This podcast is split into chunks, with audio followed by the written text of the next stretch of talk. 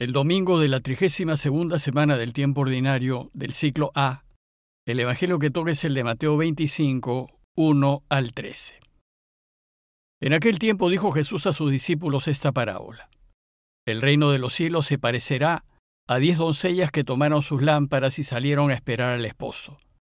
Cinco de ellas eran necias y cinco eran sensatas. Las necias al tomar las lámparas se dejaron el aceite en cambio, las sensatas se llevaron las alcusas de aceite con las lámparas. El esposo tardaba. Les entró sueño a todas y se durmieron. A medianoche se oyó una voz. Llega el esposo, salgan a recibirlo. Entonces se despertaron todas aquellas doncellas y se pusieron a preparar sus lámparas. Y las necias dijeron a las sensatas, Dennos un poco de su aceite que se nos apagan las lámparas. Pero las sensatas respondieron, por si acaso no haya bastante para ustedes y nosotras, mejor es que vayan a la tienda y se lo compren. Mientras iban a comprarlo, llegó el esposo, y las que estaban preparadas entraron con él al banquete de bodas, y se cerró la puerta.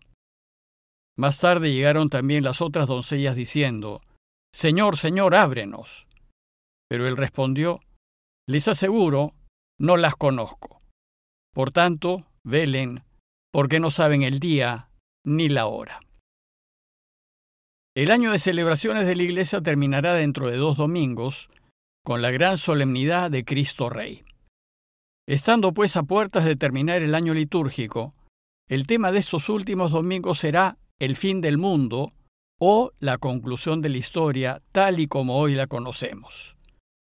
La Iglesia desde sus inicios afirmó que al final de la historia Jesús volverá por segunda vez y cuando vuelva cerrará la historia, y traerá consigo la felicidad plena y la alegría definitiva para todos los que lo hemos elegido.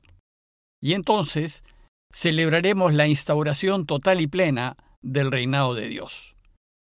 Bueno, pues hoy la Iglesia nos invita a meditar en la necesidad de estar preparados para este gran acontecimiento. Como saben, durante su vida pública, Jesús se dedicó a enseñarnos cómo debemos vivir si queremos ayudar a Dios Padre a reinar. El problema fue que con su muerte, el gran proyecto que tenía de hacer de éste un mundo nuevo se truncó. Sin embargo, su resurrección hizo posible que ese extraordinario proyecto renazca. Pero ahora con una diferencia. Como el Señor ya no está físicamente entre nosotros, la tarea de ayudar a que Dios reine en el mundo recae en la Iglesia, es decir, en nosotros. Ahora nos toca a todos la tarea de enseñar a los hombres a vivir de tal manera que permitan que Dios pueda reinar para siempre. Pero, antes de volver al Padre, es decir, antes de su ascensión, Jesús prometió a su iglesia dos cosas. Primero, que en adelante la acompañará todos los días y la ayudará en sus esfuerzos por hacer que Dios reine y segundo, que volverá por segunda vez al final de la historia para iniciar así el eterno y definitivo reinado de Dios. Y entonces, cuando vuelva por segunda vez, será el fin de los tiempos. En ese momento Dios hará un nuevo cielo y una nueva tierra, un mundo nuevo de total armonía y paz, en donde todos los que somos de Dios seremos felices. El fin de la historia y de este mundo no será un día de desgracias, sino todo lo contrario. Cuando Él vuelva al fin de los tiempos, los dolores y sufrimientos terminarán. Ese día la muerte desaparecerá y todos resucitaremos. Los buenos para vivir para siempre con Dios y los malos para vivir para siempre, pero sin Dios. Y ese día el amor será la única ley que nos rija y la felicidad de los buenos será total y eterna. Entonces, si cuando Jesús vuelva, todo será renovado de esta manera, ¿cómo no querer que vuelva pronto? Nuestro mayor deseo debería ser que Jesús vuelva cuanto antes, más aún que vuelva ya, ahora, de una vez, inmediatamente, a fin de poder gozar cuanto antes de ese mundo nuevo que nos tiene prometido. Bueno, pues este ha sido y es el gran deseo de la Iglesia y es lo que todos deberíamos desear con todo el corazón. Más aún la iglesia de los tiempos primeros esperó que la vuelta de Jesús fuese inmediata. Deseaba con mucha intensidad que vuelva pronto, y ojalá mientras ellos aún viviesen.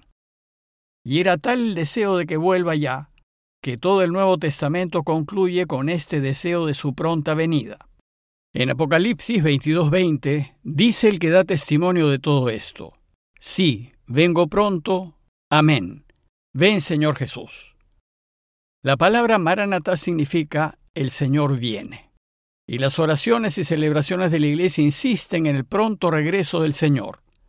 Lo pedimos en el Padre nuestro, que venga tu reino. Y lo aclamamos en las celebraciones de la Eucaristía. Ven, Señor Jesús. Desgraciadamente esta segunda venida se ha demorado un poco, y ya hace más de dos mil años que le estamos esperando. Bueno, pues es precisamente esta demora la que ocupa el Evangelio de hoy. Y a este propósito nos cuenta la parábola de las diez muchachas que esperaban la llegada de su esposo.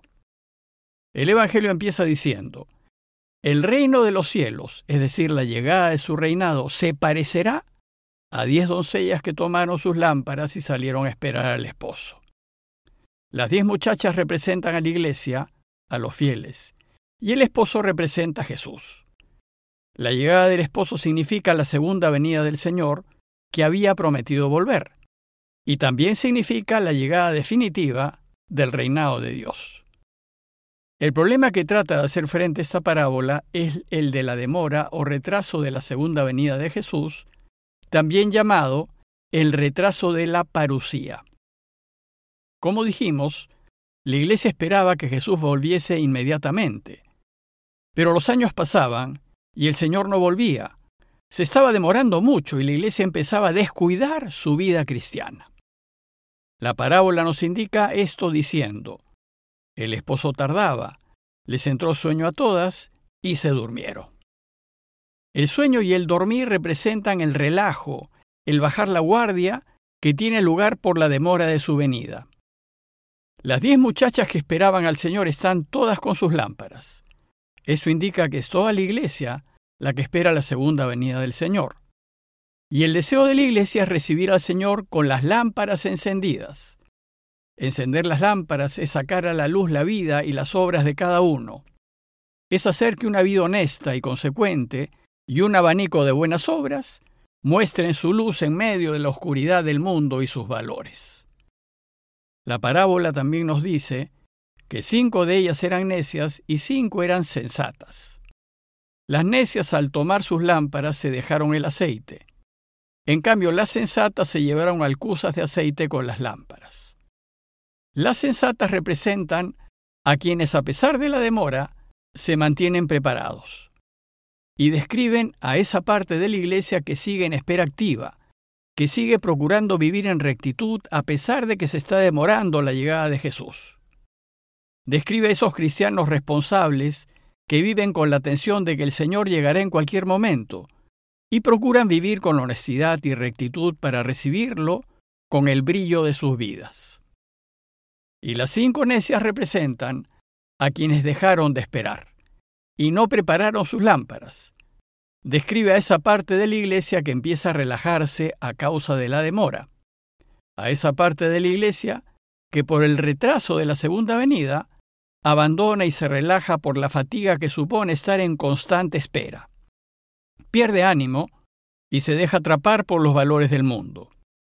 Se deja atrapar por el deseo del poder, del tener y de buscar el bienestar personal como los únicos objetivos de la vida, sin importar cómo le vaya a los demás. Estas muchachas son necias porque desean lo que el mundo desea y comienzan a comportarse como si tuviesen asegurados muchos años de vida por delante, sin darse cuenta de que esta vida presente es temporal y pronto llega a su fin. Se comportan como si el Señor no fuese a volver y como si la vida no fuese a terminar. Peor aún, se comportan como si Dios no existiese. La parábola termina diciéndonos que cuando nadie lo esperaba, llegó el Señor. Pues dice que a medianoche se oyó una voz Llegue el esposo, salgan a recibirlo. Así nos llegará la muerte, cuando uno menos le espere. Entonces, dice el texto, se despertaron todas aquellas doncellas y se pusieron a preparar sus lámparas. Pero la llegada del Señor es tan inesperada que agarra las necias sin estar preparadas. Las encuentra sin esa vida honesta y sin buenas obras que iluminen su vida. Por eso sus lámparas se estaban apagando. Entonces las necias dijeron a las sensatas, Dennos un poco de su aceite que se nos apagan las lámparas. Pero la vida justa, recta y honesta no se puede endosar. Cada quien es absolutamente responsable de su vida y de las consecuencias de sus decisiones. Las sensatas no pueden prestar a las necias aceite para sus lámparas, por más que quieran. Y por eso contestaron, por si no hay bastante para ustedes y nosotras, mejor es que vayan a la tienda y se lo compren. El resultado final es que se quedaron fuera de la gran fiesta del reino de Dios. Pues mientras iban a comprarlo, dice el texto, llegó el esposo, y las que estaban preparadas entraron con él al banquete de bodas, y se cerró la puerta. Más tarde llegaron también las otras doncellas diciendo, Señor, Señor, ábrenos.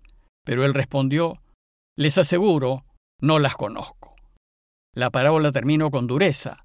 Se cerró la puerta, y el Señor las desconoció. La conclusión de la parábola es muy clara.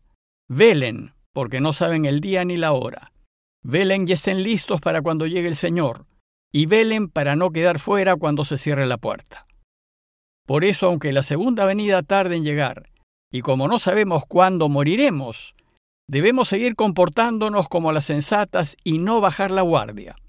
Seguir intentando vivir una vida buena y seguir ayudando a todos en todo.